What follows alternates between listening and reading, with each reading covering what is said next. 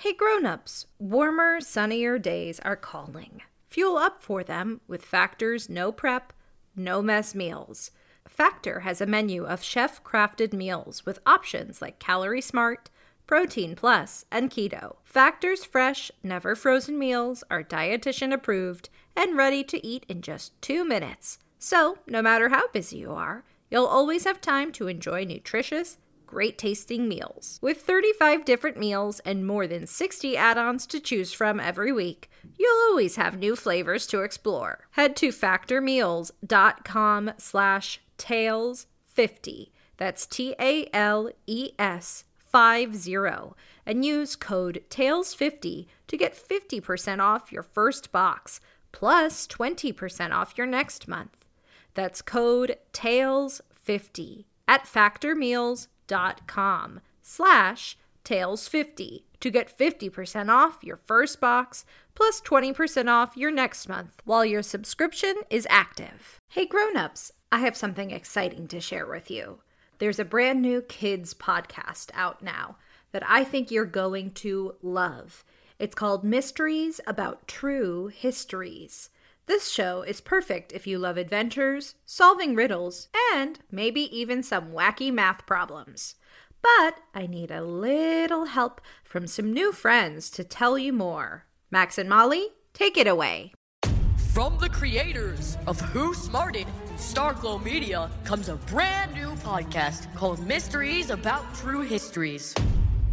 Uh, does that sound serious enough? Uh, Max, we only have 30 seconds for this promo. Just tell them how your mysterious aunt recruited us into a secret order of problem solvers who travel time and have epic adventures.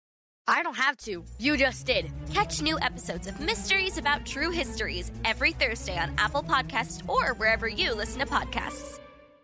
Hey, Tailblazers, I'm Rebecca Cunningham, and this is Girl Tales a kids' podcast of feminist stories for a new generation. Before we get started, I'd like to wish a very happy birthday to Pete Volker. Pete, I hope you have a wonderful birthday.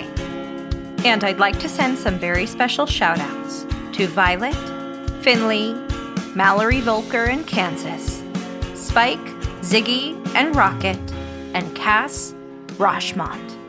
Thank you all so much for listening to Girl Tales. Grown-ups, if you would like to hear your child's name at the top of our next tale, head to patreon.com slash girltales and donate today. Now on to our episode. This is The Lady of the Lake. Enjoy!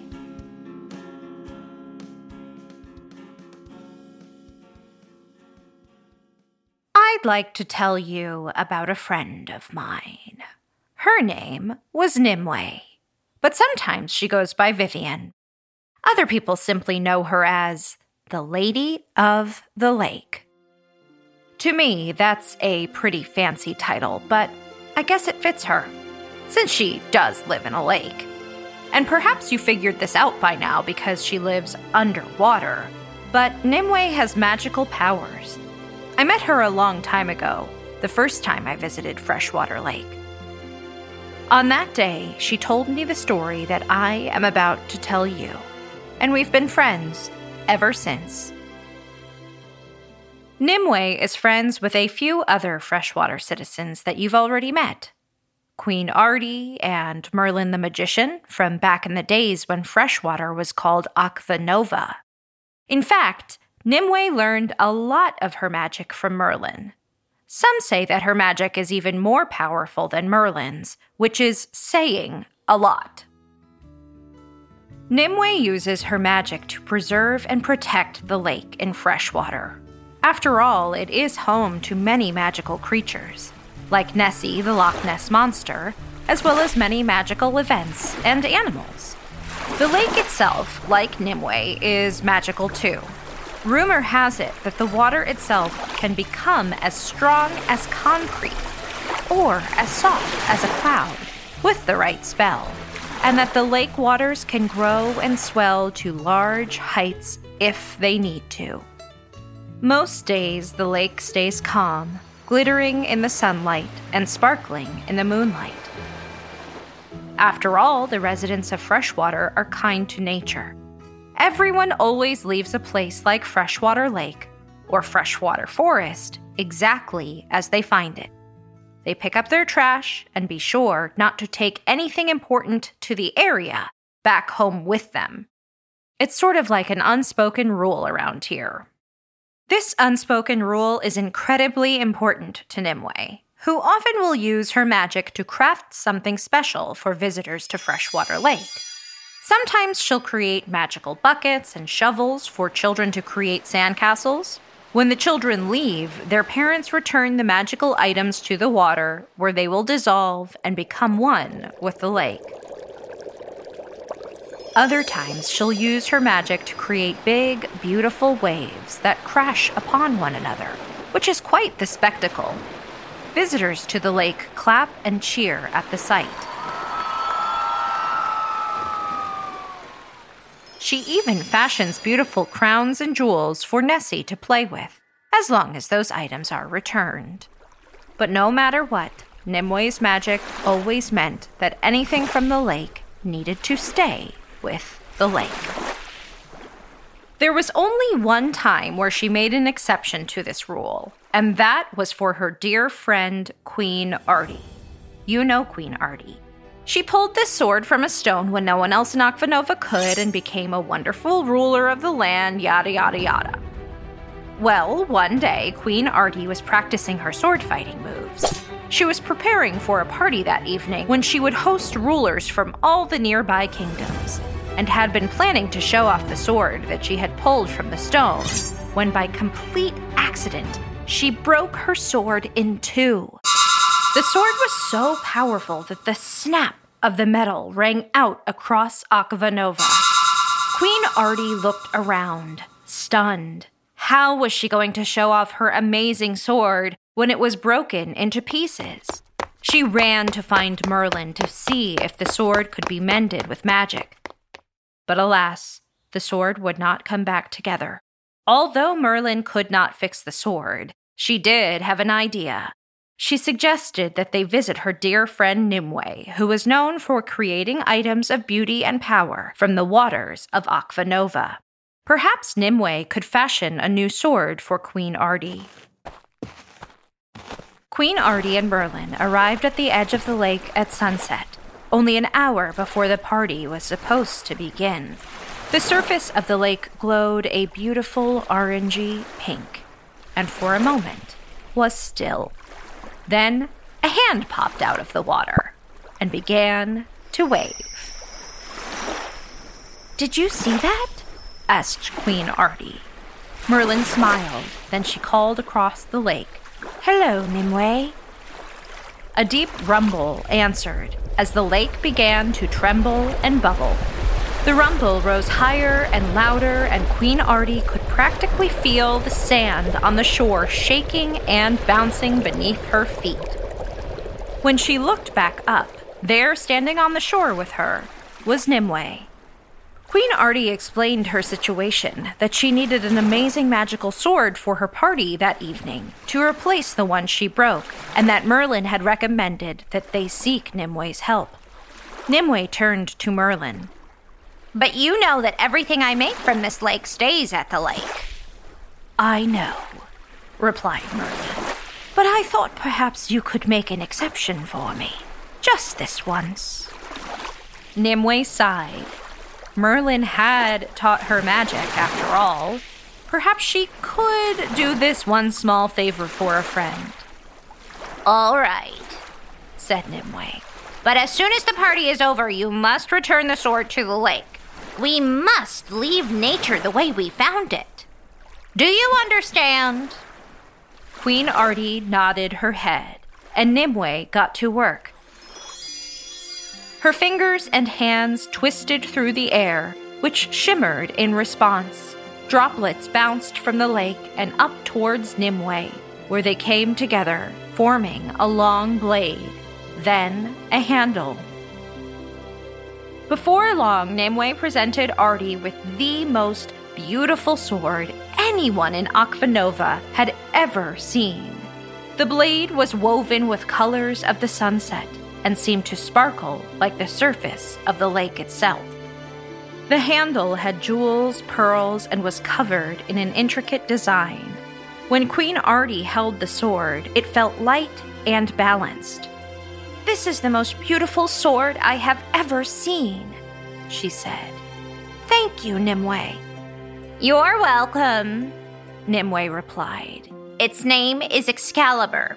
Use it well. Just remember you must return the sword when the party is over. I think you might know where this is heading. Queen Artie did not return Excalibur back to the lake when the party was over.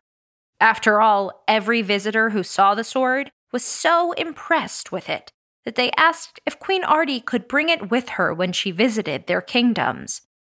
In the back of her mind, Queen Artie knew that she had made the promise to return Excalibur. But with all the compliments coming her way, she thought to herself, What's the harm if I keep it one more day? One more week? One more month? Nimue won't even know it's gone. After all, she made Excalibur for me. She doesn't even really need it back at all. After the party ended, Nimue sat by the edge of the lake and waited for Queen Artie to return the sword. But Queen Artie never came. The next day, Nimue waited. No Excalibur in sight. On day three, Nimue was starting to feel anxious. Queen Artie had made a promise to return Excalibur back to the lake as she had found it. Where was she? On day four, Nimue used her magic to conjure up a message for Merlin, checking in. Merlin came to the lake and explained that Queen Artie had decided to hold on to Excalibur and didn't want to return it at all. Nimue was furious. Not only had Queen Artie broken a promise, but she had taken something important from the lake. That just wasn't something you were supposed to do. Where is Queen Artie now? Nimue asked Merlin. Where is my Excalibur? Merlin could sense how angry Nimue was and quickly tried to work up a magical spell to calm her down, but Nimue was too quick. Before Merlin could act, Nimue conjured up a tree that shot up from the ground, taking Merlin with it. The tree branches wound around Merlin, trapping her there so she couldn't interfere.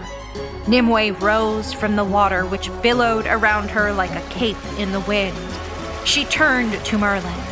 When I come back with my sword, I'll set you free, she said. She waved her arms, and the waters of the lake rose behind her and followed her away from the shore.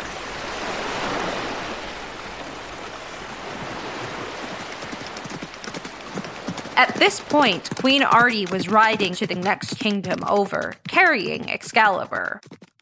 All she could think about was how excited she was to show the sword off to the kingdom, how impressed they would be with her, when before she knew it, she was surrounded and trapped by four walls of water. It sounded as if Queen Artie was standing right underneath a massive waterfall. Everywhere she turned, all she could see was water cascading down and preventing her from moving forward. Then Nimue stepped through the walls of the water. Queen Artie was frightened, but knew right away that this was about Excalibur. She knew it was wrong to break her promise and to take something from the lake. And now, face to face with Nimue, it was time to own up to her mistake. I'm so sorry, Nimue, said Queen Artie. I know I wasn't supposed to take something from the lake, and you were so generous to let me borrow the sword. I'm sorry I broke your trust and broke my promise by not returning it. I was wrong. If you want Excalibur back, I have it here for you. Queen Artie held out the sword. To her surprise, Nimue waved her arms, and the water surrounding them both receded back towards the lake with a gentle brush. Nimue wasn't one to hold grudges, and she thought that perhaps Queen Artie deserved a second chance to make things right. So she forgave Queen Artie, and even let her spend one more day with Excalibur, as long as she promised to bring it back the next day. Artie thanked her, and the two went their separate ways. Nimue returned to the lake, where Merlin was still up in the tree. Even though Nimue had not returned with the sword, she cast a spell to release Merlin. Merlin and Nimue spent the day together, anxious and hopeful that Queen Artie would keep her promise this time. The next day, Queen Artie returned to the waters of Aquanova with Excalibur to find Merlin on the shore, waiting for her.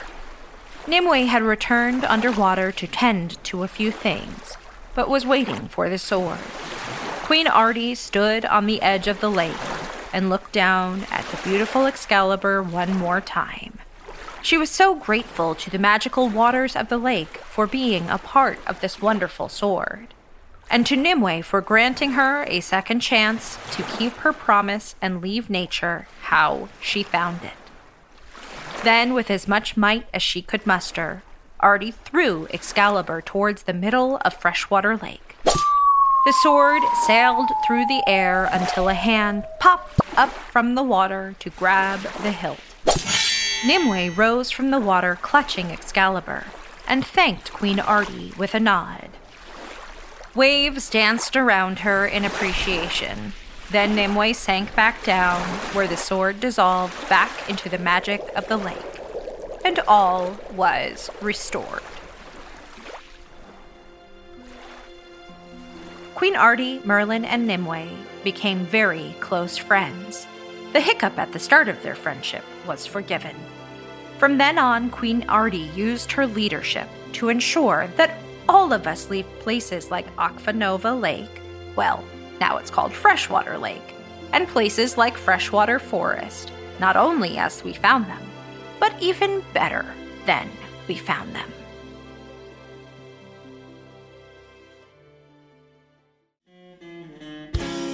That was The Lady of the Lake, written and produced by Megan Bagala, performed and executive produced by Rebecca Cunningham.